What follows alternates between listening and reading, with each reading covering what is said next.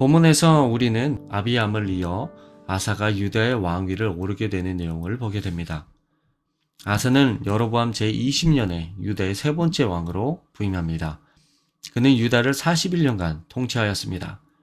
그의 어머니로 소개된 마아가는 어제 우리가 살펴본 바와 같이 실제로는 압살론의 손녀로서 아사의 할머니였습니다.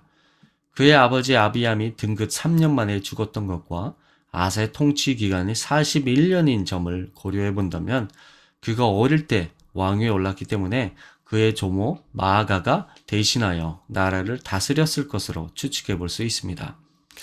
그녀가 섭정했었던 것이죠. 이 사실이 중요한 이유는 훗날 그녀가 세웠던 우상들이 불에 던져지게 되고 또 자기 또한 폐위되는 등 아사의 통치와 깊은 관련이 있는 주요 인물이 되기 때문입니다. 그런 면에서 조모가 모친 대신에 소개되어지지 않았을까 짐작해 볼 수 있습니다. 아사는 다윗처럼 하나님께 순종한 왕으로 평가되어집니다. 어제도 말씀드렸지만 이는 그런 평가를 받았던 유다 왕 8명 중에 최초였습니다. 그리고 그의 이런 평가를 뒷받침하는 근거로 12절과 13절에 나오는 신앙개혁을 소개하고 있습니다. 역대기에 살펴보면 그가 왕위에 오르게 된 지 제15년에 역대적인 종교개혁을 펼치기 시작합니다. 그리고 동시에 전 지역에 퍼져 있었던 우상숭배의 깊은 뿌리를 송두리째 뽑아버리기 위해 힘썼습니다. 이런 그의 수고와 노력은 11절에 여호와의 눈에 정직한 일이었다고 성경은 말하고 있습니다. 먼저 아사는 남색하는 자들 유다 땅에서 쫓아냅니다. 여기서 남색하는 자란 성별된 자를 뜻하는 종교적 목적을 나타내는 단어로 신전에서 매춘하였던 자들을 가리키고 있습니다. 지금으로서는 도저히 가늠하기 어려운 이런 행위는 가나안 백성의 우상 신전 예배 의식을 그대로 가져온 결과물이었습니다. 아마도 다산과 풍요의 신을 숭배하는 것에 관련해서 파생된 의식이었을 것입니다. 이런 신전 매춘은 이미 르호보암 때의 유다에 존재했습니다. 그런 면에서 그들을 쫓아냈었던 것은 엄청난 업적이었습니다. 그리고 아사는 그의 선조들이 만들어 세웠던 우상들을 모두 없애버립니다. 솔로몬은 이방 아내들이 섬기는 온갖 우상을 위해 산당을 만들고 분양하게 하면서 이스라엘 전역에 우상숭배의 씨앗을 퍼뜨렸고 이미 르호보암 때에는 유다 곳곳에 산당과 우상들이 널리 퍼져 있었습니다. 아사의 조모 마아가도 직접 아세라 상을 만들어 섬기는 것을 도모합니다. 그렇지만 아사는 이전의 왕들과는 전혀 다른 길을 택합니다. 역대하 14장 4절은 이를 이렇게 설명합니다. 유다 사람에게 명하여 그 조상들의 하나님 여호와를 찾게 하며 그의 율법과 명령을 행하게 하고 그는 절대 예배의 대상이 우상이 될 수 없다고 선포하며 백성으로 하여금 하나님을 찾게 했습니다. 더 나아가 아사는 아세라를 숭배한 태후, 즉 자신의 조모를 폐위하였습니다. 그리고 태후가 만든 우상을 잘라 기드온 시냇가에 불태웠습니다. 자신의 할머니를 처분할 만큼 종교개혁에 대한 그의 열정은 대단했던 것입니다. 그런데 14절에 보면 아사가 산당을 제거하지 않았다는 내용은 어두운 그림자를 조성합니다. 산당 문제는 여전히 존재했지만 아사의 마음은 평생 여호와와 온전한 관계를 유지했다고 성경은 말하고 있습니다. 아비암은 부친 르호보암의 길을 따라 죄를 지었으나 아사는 부친 아비암의 죄를 쫓지 않고 오히려 부친과 자신이 성별한 금과 은을 여호와의 성전에 바쳤습니다. 여기까지 본다면 그의 삶은 과연 칭찬받아 마땅한 신앙과 주님을 향한 열정으로 가득 차 있었습니다. 그렇지만 그의 삶의 후반에는 그렇지 못했음을 이어지는 구절에서 볼 수 있게 됩니다. 하나님을 의지했던 아사는 군사적 위기에 처하자 벤하닷을 의지하는 선택을 하게 됩니다. 아사의 통치 초기에는 전쟁 없이 평안했습니다.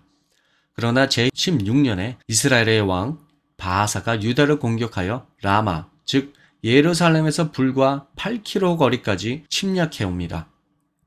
또 바하사는 그것을 요새화시키고 유다 백성들이 오고 가지 못하도록 막아섭니다. 예루살렘 코앞까지 들이닥친 바하사의 침략으로 아사는 큰 위협을 느끼지 않을 수 없었습니다. 그때 그는 하나님을 찾지 않고 아람왕 베나닷을 찾는 어리석은 선택을 하게 됩니다. 이런 그의 행동은 마치 여로보암의 모습을 보는 듯하게 만듭니다.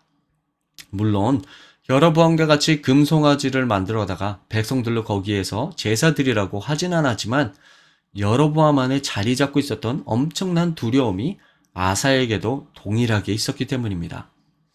여로보암과 아사 둘 다 망각한 것이 있었습니다. 그것은 그 왕국이 자신의 소유가 아니라는 것이었습니다. 이스라엘 백성의 참된 소유자이자 통치자는 바로 여호와 하나님이셨기 때문입니다. 이 진리를 등한시하게 되었을 때 그들은 백성과 나라를 잃게 된다는 두려움에 사로잡히게 되었고 자신들의 노력과 방법으로 어떻게든 이를 막으려 전전긍긍하게 되었던 것입니다. 결국 아사는 그의 부친 르호보암처럼 성전과 왕궁의 모든 보물을 가져다가 베나닷에게 조금으로 보냅니다.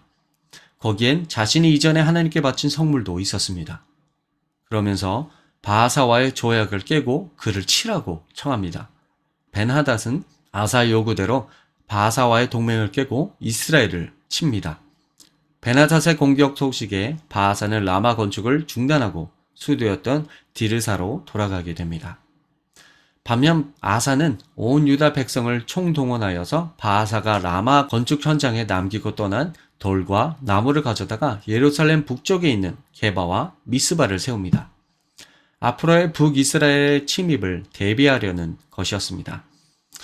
본문에서는 이 사건은 여기서 끝나지만 역대기에서는 이 일로 인해 하나님께서 그에게 하나니 선지자를 보내셔서 그의 죄를 책망한 내용이 기록되어 나옵니다.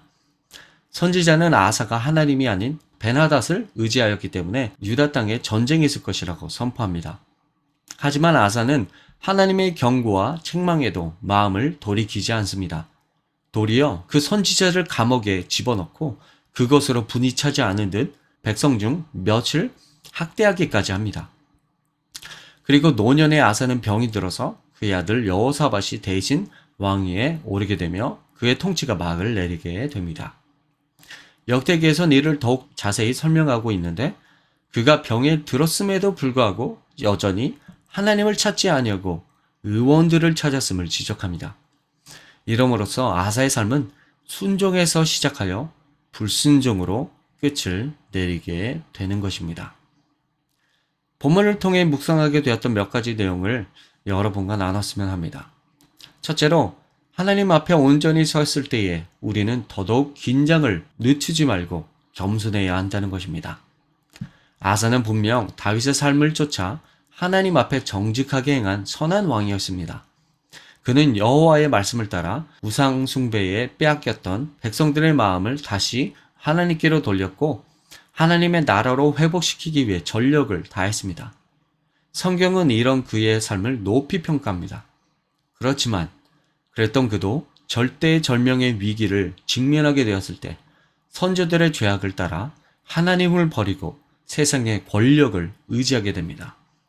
이런 그의 모습은 고린도전서 10장 12절의 말씀을 떠올리게 합니다. 그런즉 선줄로 생각하는 자는 넘어질까 조심하라. 우리는 언제나 또 어느 때나 시험에 넘어지고 죄로 덜어설 수 있는 죄인이라는 것을 잊지 말아야 합니다. 그렇기 때문에 성경은 항상 두렵고 떨림으로 우리 구원을 이뤄갈 것을 경고하고 있습니다. 우리 스스로가 믿음에 서 있다고 방심하는 순간 죄악이 틈타고 들어와 우리 삶을 송두리째 흔들어 놓을 수 있기 때문입니다. 물론 우리는 예수 그리스도 안에서 정죄함을 얻은 성결한 백성입니다. 그것이 우리의 새로운 정체성입니다.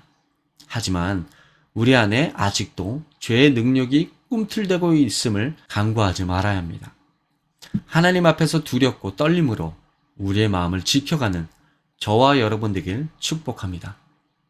마지막으로 우리가 넘어지고 실패하였을 때에도 회개하며 돌아서면 하나님은 미쁘시고 신실하셔서 우리의 죄를 사하신다는 진리를 잊지 말아야 합니다.